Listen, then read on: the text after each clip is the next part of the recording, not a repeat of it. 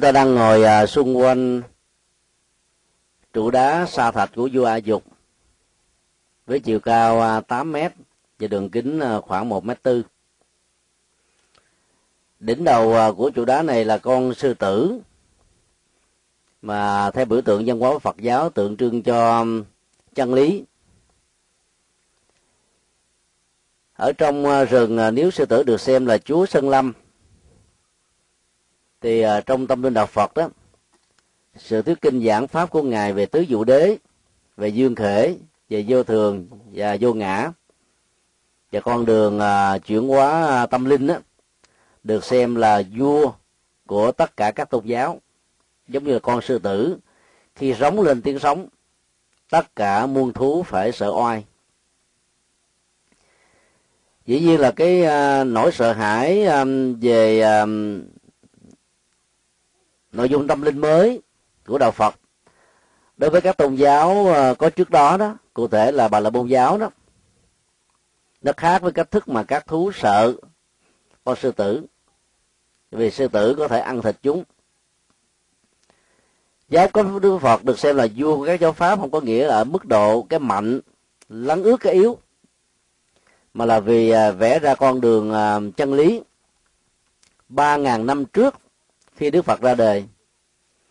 Toàn cõi Ấn Độ này đang sống ở trong dòng kiềm tỏa của à, thượng đế và các thần. Hơn hai ngàn năm sau, thời điểm mà chúng ta có mặt ở đây đó, thì à, tình trạng tôn giáo và sự đè nặng của tâm linh đó vẫn chưa được tháo mở. Vua a dục đã à, xác dựng xây trụ đá này, và xung quanh trụ đá đó là một quần thể các tháp. Mà may mắn hơn đó so với Kusinaga và à, Savasti thì ta thấy là cái dạng thù của các tháp này có hai loại loại tháp vuông bốn góc và loại tháp tròn. Các tháp vuông đó thì có kích thước bề ngang khoảng à, từ 3 thước cho đến 5 thước. Có cái thì một thước rưỡi các tháp tròn thì có đường kính khoảng à, một mét rưỡi cho đến 3 mét và biểu tượng tháp ờ, trong nền văn hóa, kiến trúc của ấn độ đó là tượng trưng cho giá trị tâm linh, được tôn thờ. Trong đó không có người ở như là các tháp ở việt nam. Nếu ta nhìn vào hình thù, ta sẽ thấy được rằng là nó có một cái kiến trúc chiều cao khoảng chừng ờ, năm thước trở lại ở trong các quần thể tháp này. Mà vài hôm nữa khi ta có mặt ở tại bồ đề đậu tràng, ta sẽ thấy rõ được dạng thù của nó còn ở à, hai điểm chúng ta vừa đi ngang qua đó, chỉ còn là những cái phế à, phế tích mà thôi. Ở đây nó còn được khoảng 50 phần trăm. Bên ngoài của các tháp đó thì nó có những hoa văn họa tiết, thể hiện cái nền kiến trúc văn hóa của ấn độ. Sở dĩ vua a dục đã xây dựng một cái công trình à, mà chúng ta đi ngang qua nãy giờ đó, hết sức là nguy nga bởi vì à, một trăm năm sau khi Đức Phật nhập Niết Bàn,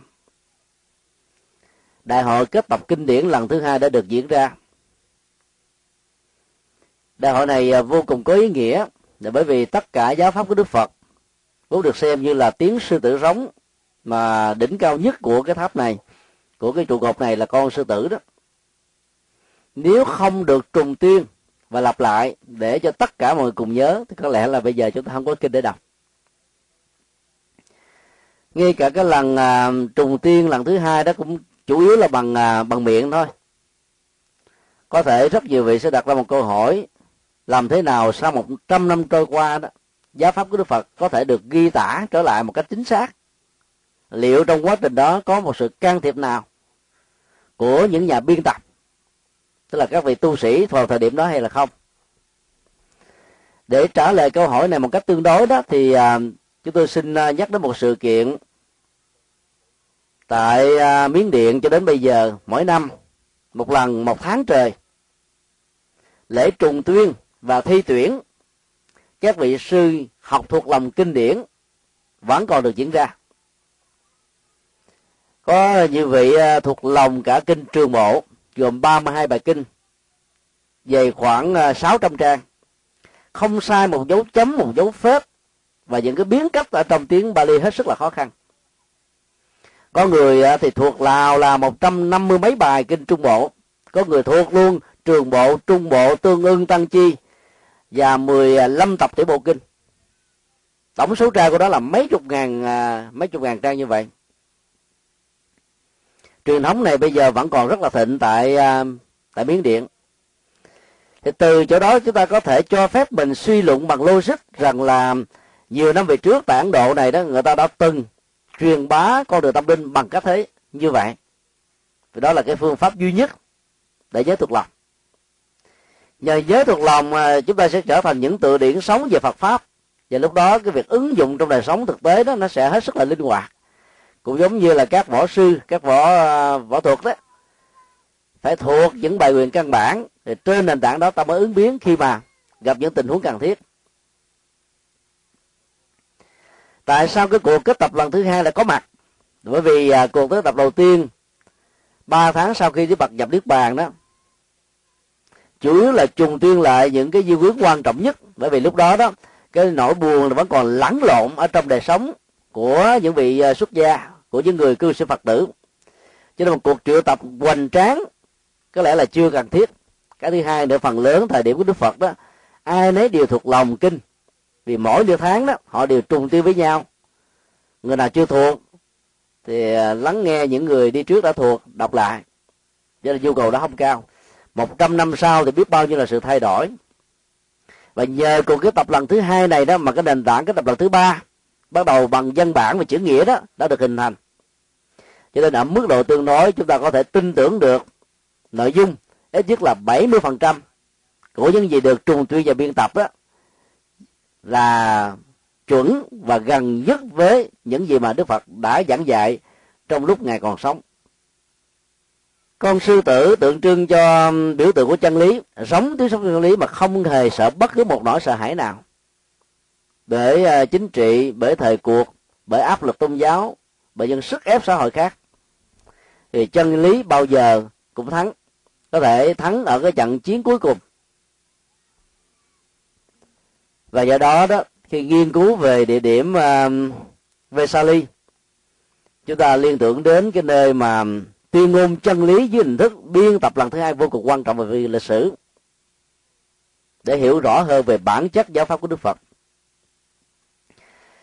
Cái bài mà chúng ta phần lớn đều học thuộc lòng do um, một người nữ phật tử của trung quốc viết đó là hoàng đế võ tắc thiên với bốn câu, vô thượng thậm thâm vi diệu pháp, bá thiên dạng kiếp nan tao ngộ, ngã kim kiến văn đắc thọ trì quyện hiểu như lai, chân thật nghĩa. Cái câu cuối cùng là cái câu quan trọng nhất. Ba câu đầu là tán dương giáo pháp, cao siêu, quyền nhiệm, vượt ra ngoài không gian và thời gian, thời đại nào, triều đại nào cũng có giới hạn.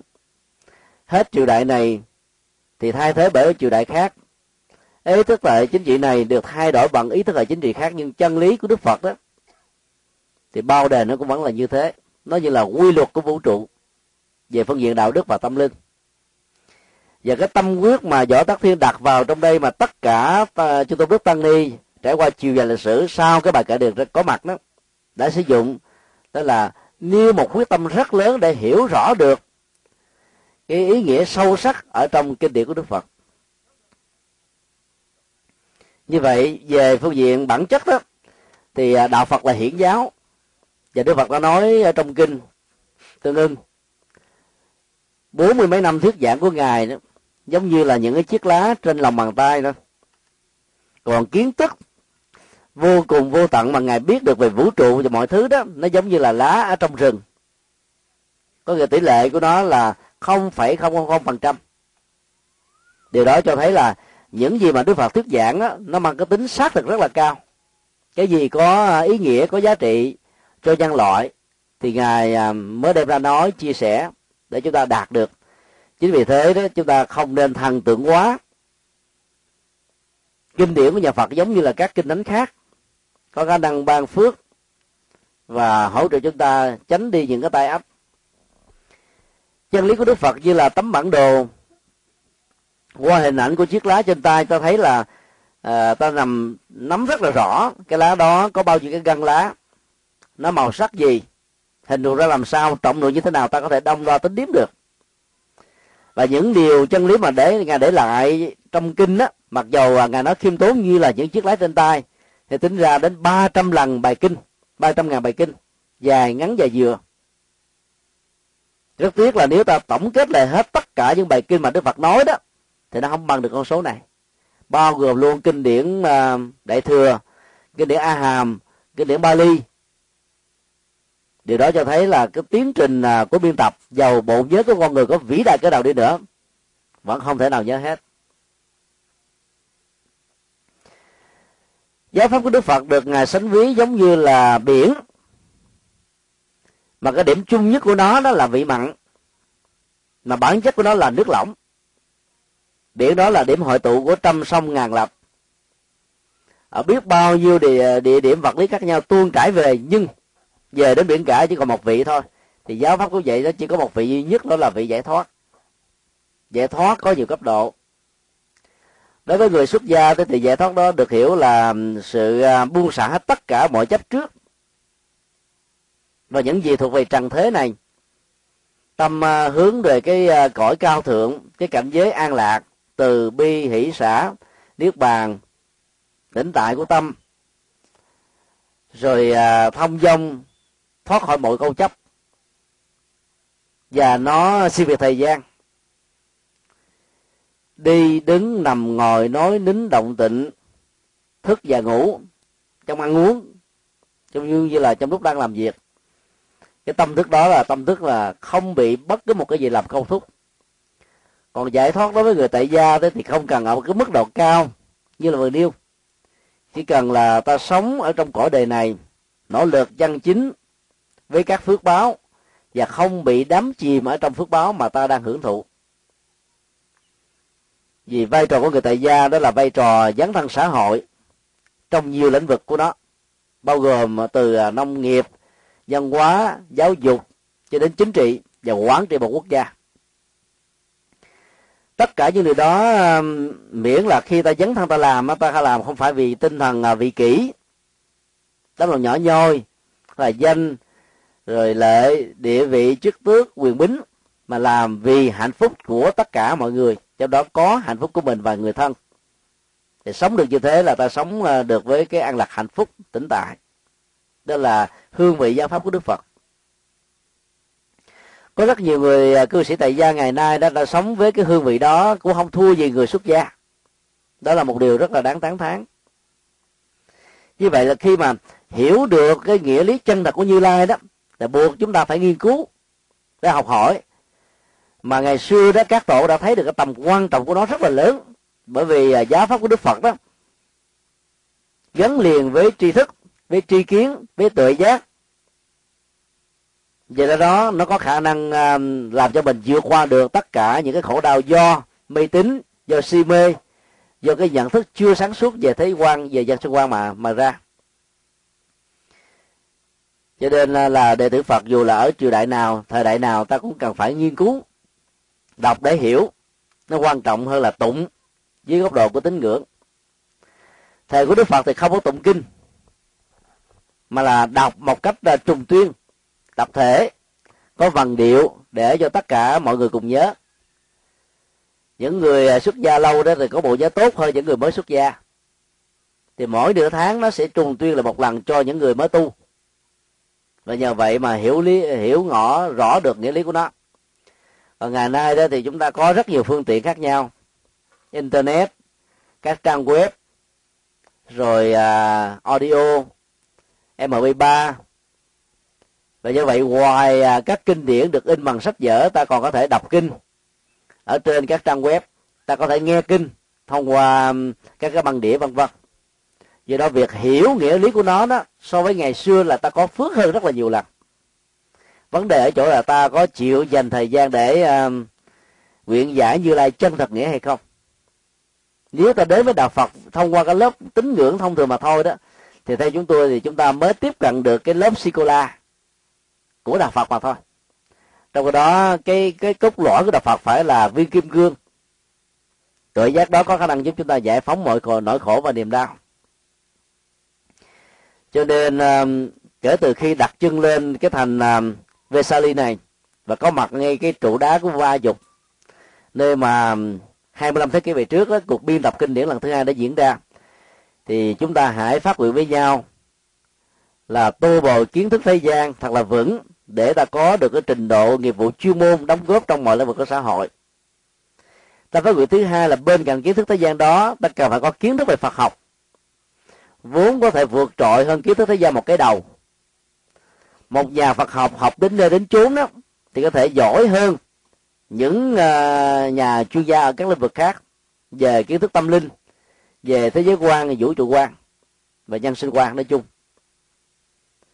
Nếu một người uh, tốt nghiệp tiếng uh, cử nhân Phật học đó mà ra có thể nhận xét đánh giá với một cái người tốt nghiệp cử nhân về các lĩnh vực khác thì chắc chắn rằng là cử nhân Phật học sẽ liễu rõ về bản chất thế giới hơn là các lĩnh vực khác.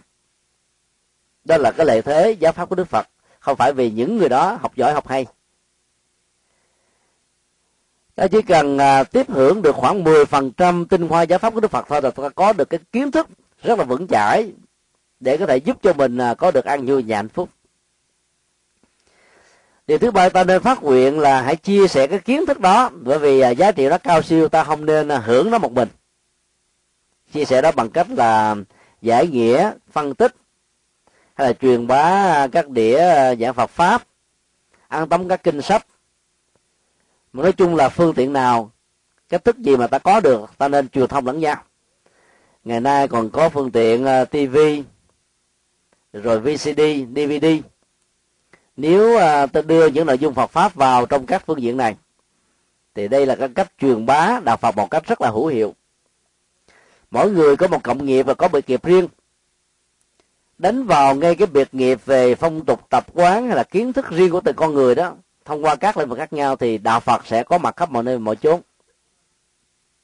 Đó là à, cái nội dung mà chúng ta học hỏi được và cố gắng làm. Khi ta bái viếng à, phật tích tỳ xá ly. Tại đây đó thì à, chúng ta cũng còn có cơ hội cách đây chừng vài chục, vài trăm mét thôi cái góc bên kia. Là nơi ghi dấu um, nữ tôn giả Mahapasa Ba Đề tức là di mẫu của Đức Phật xuất gia cùng với 500 uh, người nữ thuộc uh, Hoàng thân quốc thích.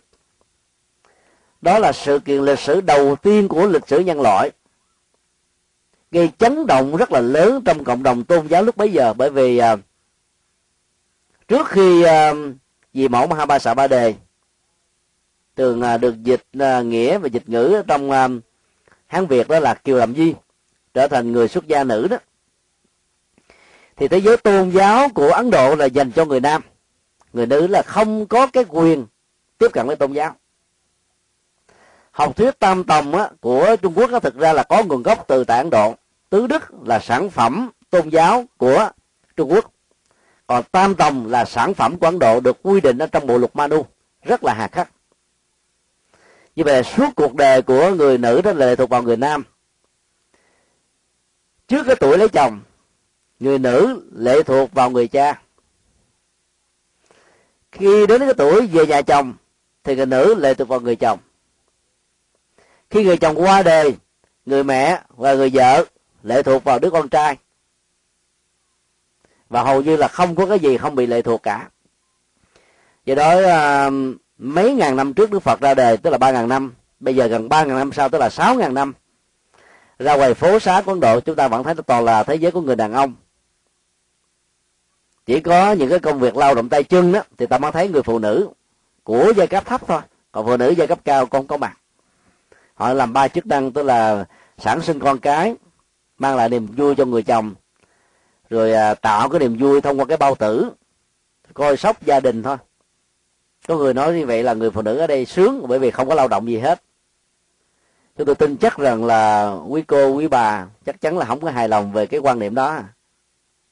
Ta phải cần phải có mặt ở mọi lĩnh vực chia sẻ công việc đóng góp cái um, kiến thức của mình.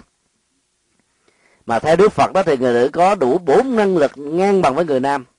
Đó là bình đẳng trước pháp luật bình đẳng về phương diện xã hội bình đẳng về phương diện đạo đức và bình đẳng về con đường tâm linh. Và đức phật là nhà cải cách xã hội rất là nổi tiếng lúc bấy giờ. Người là người đầu tiên của lịch sử nhân loại đã tuyên bố sự giải phóng phụ nữ ra khỏi ách nô lệ của đàn ông. Và lâu xa hơn nữa, sâu sắc hơn nữa là giải phóng khỏi ách nô lệ của các thần linh. Trong cái bộ trưởng lão à, đi kệ, tuyển tập các cái bài à, kệ nói về sự chứng đắc của người nữ đó. Thì đọc vào phân tích một cách khách quan thì chiều sâu tâm linh đó, nó có nhiều cái rất là phong phú. Rất tiếc là sau cái thời kỳ biên tập cái điển lần thứ hai cho đi đó thì vai trò của người nữ bắt đầu mờ nhạt dần ở trong tăng đoàn.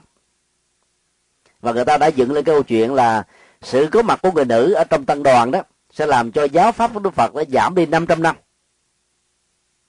về tuổi thọ cái cách đưa vào như thế hết sức là bất công và đã làm cho đạo Phật của chúng ta bị tổn thất rất là nhiều.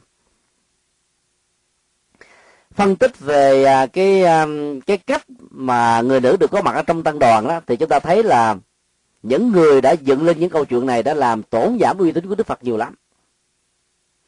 Đạo Phật nổi tiếng khắp toàn cầu là học thuyết vô ngã. Về phương diện nhận thức luận đó là học thuyết tứ diệu đế. Về phương diện à, bình đẳng đó đó là học thuyết ờ, nam nữ bình quyền và xóa bỏ giai cấp. Nhưng khi chúng ta để ý từ cái mô tả về cái ờ, gốc rễ có mặt của ờ, bác bát pháp, tức là tám điều tôn kính mà người nữ phải tuân thủ, thì ta thấy nó không có phản ánh được những học thuyết mà chúng ta vừa nêu. Từ chỗ đó, rất nhiều nhà nghiên cứu Phật học, các bậc cao tăng thạc đức đã đặt vấn đề là trong quá trình biên tập từ lần thứ ba trở đi đó nó đã có những cái dấu hiệu thêm thắt vào. Có lẽ thời điểm đó nó có những cái mâu thuẫn rất là gay gắt giữa tăng và ni. Và do vậy người ta không muốn để cho ni đòn có một cái ảnh hưởng lớn. Cho nên phải dựng lên một cái câu chuyện, đó là bất đắc dĩ lắm đức phật mới cho nữ tu đi tu. Khi um, đức phật thua lý, thông qua đấu trí với ờ, tôn giả a nan là một người phạm kẻ tục đức phật mới bắt đầu cho phép dì ruột và 500 à, người phụ nữ thuộc giai cấp à, sắc lê lệ đi tu. Điều đó nó không có cơ sở bởi vì đức phật là bắn tự giác dạy chúng ta về bình đẳng dạy chúng ta về vô ngã dạy chúng ta về sự tôn trọng lẫn nhau. Không có lý do gì lời giảng trước của ngài nó mâu thuẫn với lời giảng sau. Chỉ có là người phàm thêm vào nó mới có cái à, sự à, à, so le về phương diện tâm linh và nội dung. Từ cái nhận thức này khi chúng ta phân tích vào tám điều kiểm pháp đó thì chúng ta sẽ thấy là nó chỉ có một điều duy nhất là bảo hộ cho người nữ còn là tám điều còn lại đó là nó ngược lại với học thuyết bình đẳng của ngài.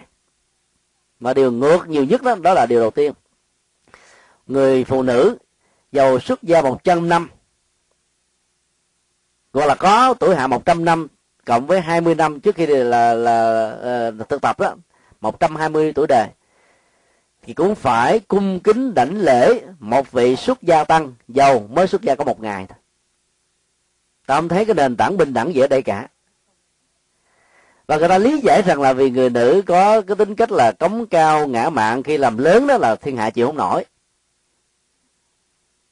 Và đưa ra cái đề liều lực đó để cho người à, người nữ đó bớt đi cái tính cách ngã mạn đó. Thực ra ngã mạn đó, nó là tánh phàm. Hễ ai còn là người phàm thì người đó ngã mạn à.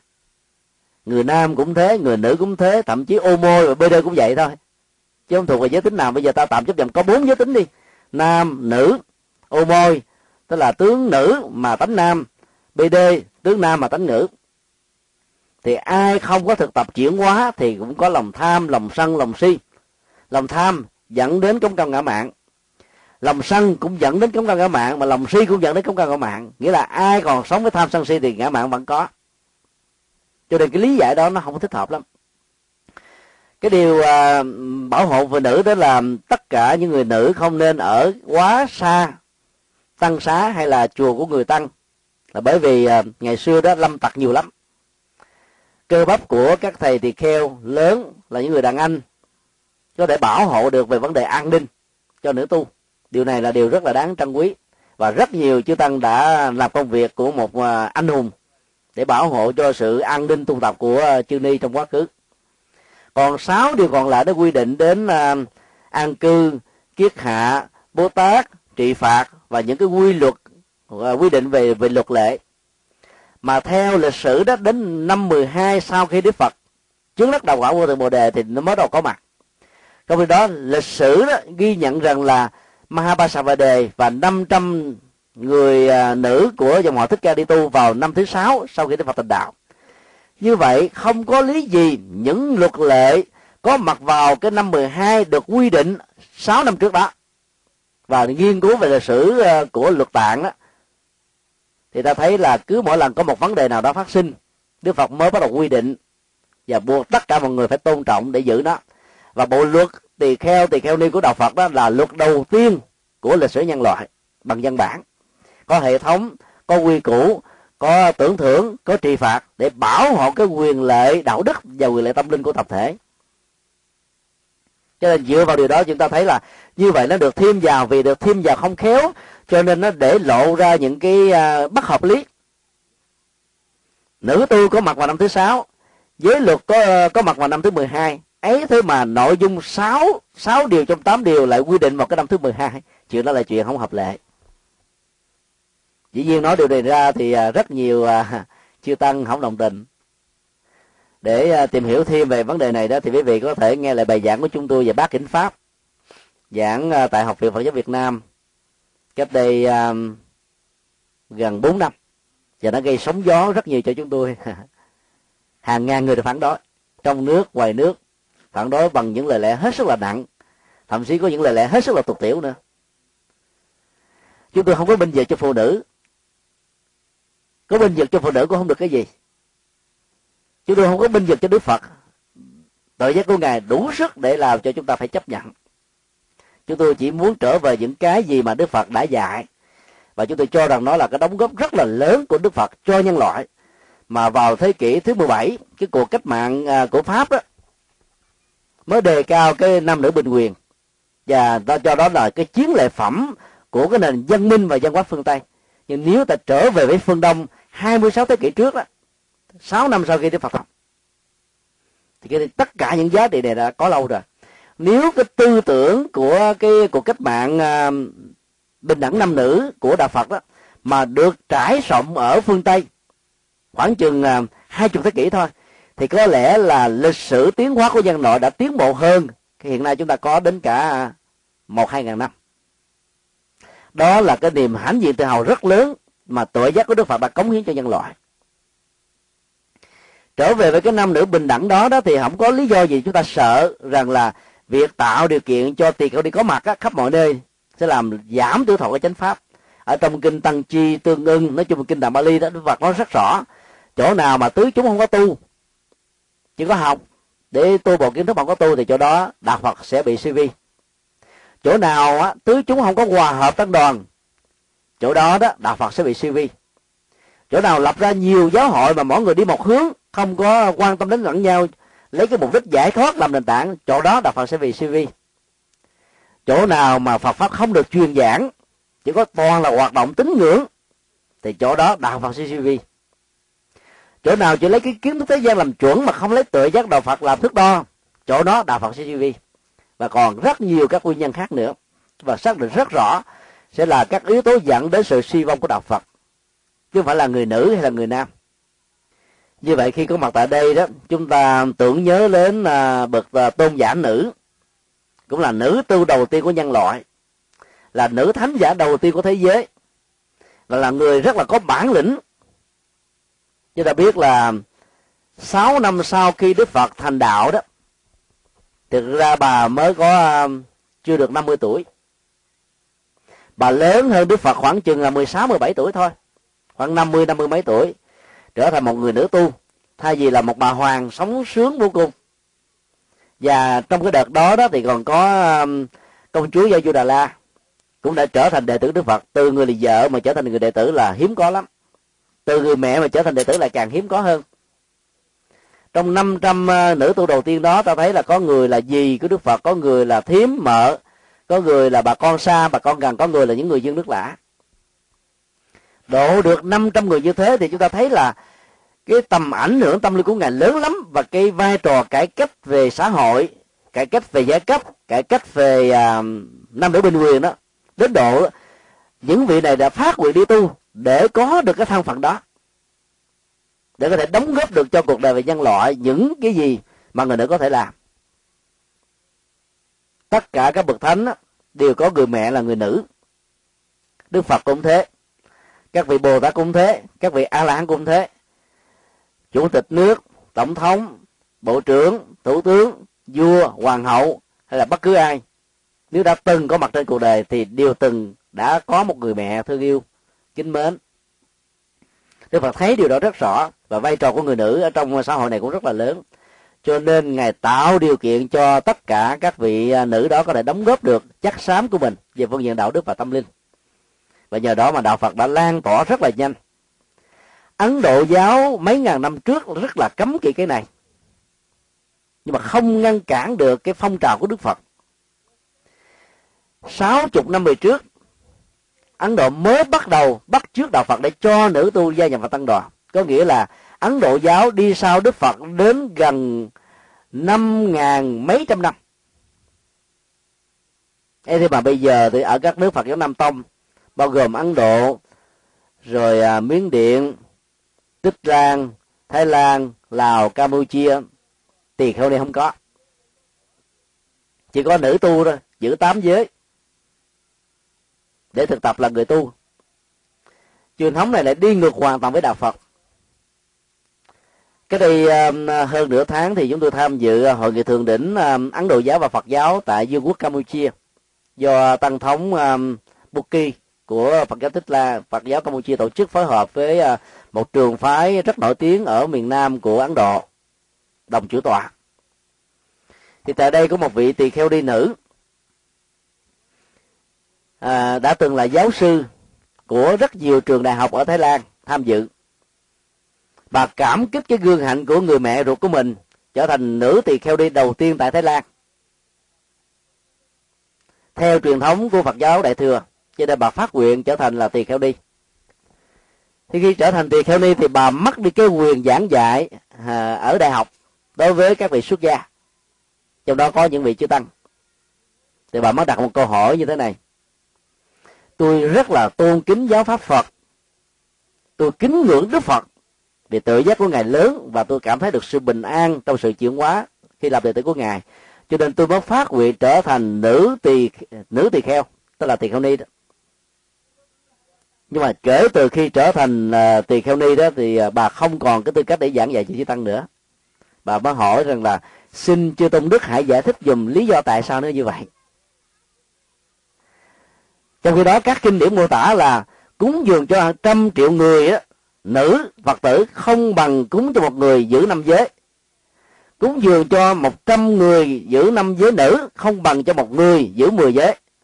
Cúng dường cho một trăm người giữ mười giới nữ không bằng cúng cho một người à, tỳ kheo đi.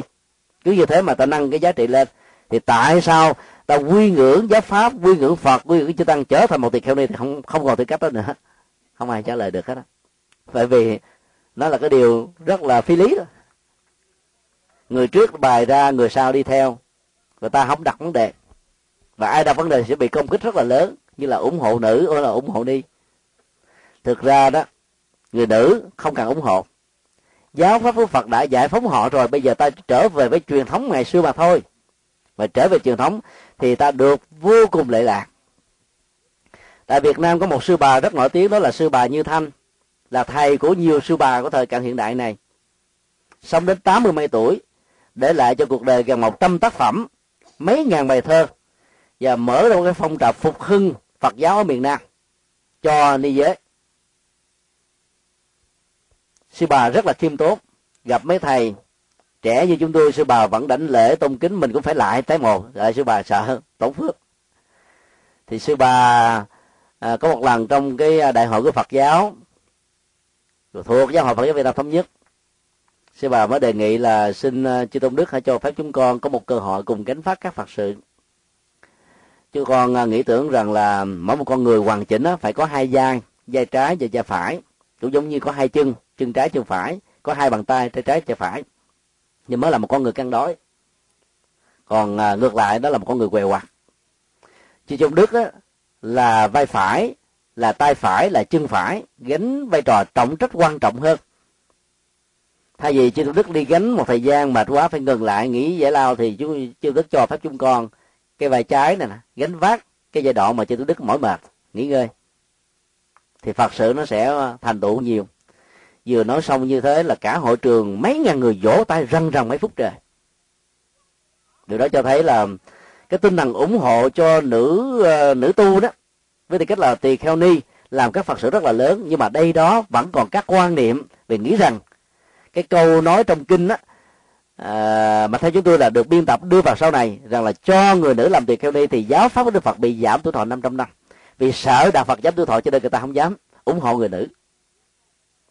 Ai là tác giả đưa vào cái câu này vào trong kinh điển thì giờ không ai xác định được hết á. Nhưng ta trở về với cái nguồn gốc đầu thì chúng ta thấy là chắc chắn nó không phù hợp với tất cả những giáo pháp mà đức phật đã dạy.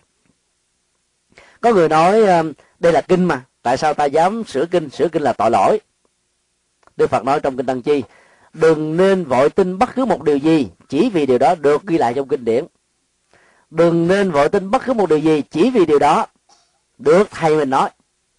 Đừng tin một điều gì chỉ vì điều đó được người ta truyền tụng. Còn bảy điều khác nữa, đức phật đề cao cái lý trí của con người, đề cao cách thức đặt vấn đề đề cao cái cách mà chúng ta sử dụng lý trí để đem lại an là hạnh phúc cho số đông không có niềm tin mù quáng tại đây. Vì đức phật đã thấy rất rõ là sau khi ngài qua đề đó sẽ có những cái cuộc biên tập. Cái điểm là thứ nhất vào ba, ba tháng sau khi ngài chậm đức bà bằng miệng. Sau đó một trăm năm sau biên tập lần thứ hai và mấy chục năm sau lần thứ ba. Dĩ nhiên quá trình biên tập như thế không thể nào loại trừ cái khả năng đức phật nói rất là sâu sắc mà người ta chỉ nhớ là một phần tức là bỏ bớt đi những thứ mà người ta không nhớ được. Hoặc là thêm vào những thứ theo ý kiến riêng tư. Là theo chúng tôi ba kinh pháp là phần được thêm vào những người chống chúng tôi à, trong cái bài thuyết giảng bắc kinh pháp đó, không nêu ra được bất cứ một cái bằng chứng về à, ngôn ngữ học, hay là bằng chứng về dân bản học, hay là luật học, để cho thấy điều chúng tôi nói là sai. Chỉ đưa ra vấn đề đơn giản là tại sao các vị tổ sư ngày xưa chưa từng ai nói điều này.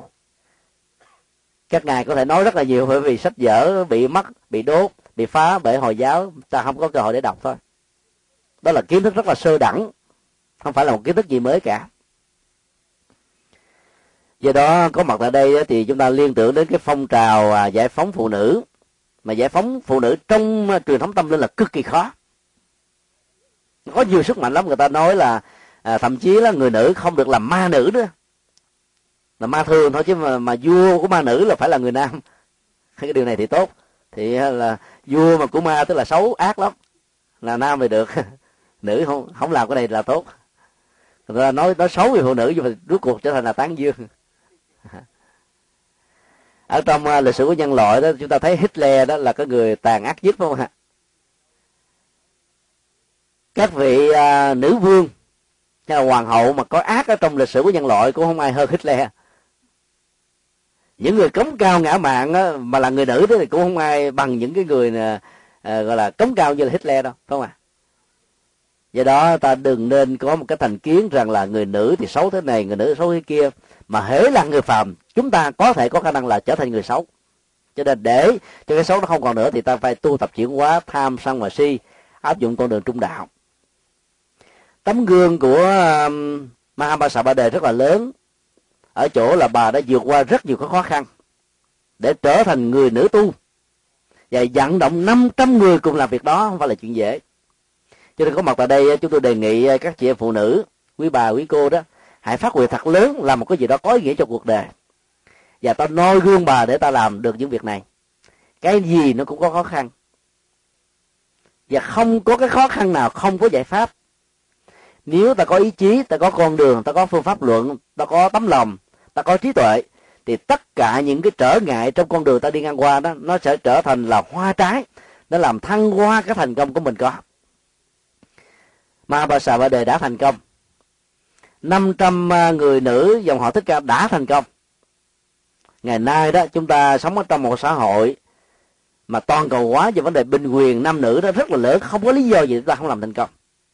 Ta cứ nỗ lực tập thể, sống bằng một thái độ vô ngã, khiêm tốn và hòa nhã với cộng đồng, với mọi người. Chắc chắn rằng là trước sau gì đó, cái vai trò của tỳ kheo ni sẽ được tái phục hồi ở trong à, cộng đồng của phật giáo nam tông bởi vì nó là chân lý mà đức phật đã thừa nhận, đức phật đã truyền bá. Và người ta đã đi sai cái truyền thống của đức phật cho nên người ta đã xóa sổ cái truyền thống này.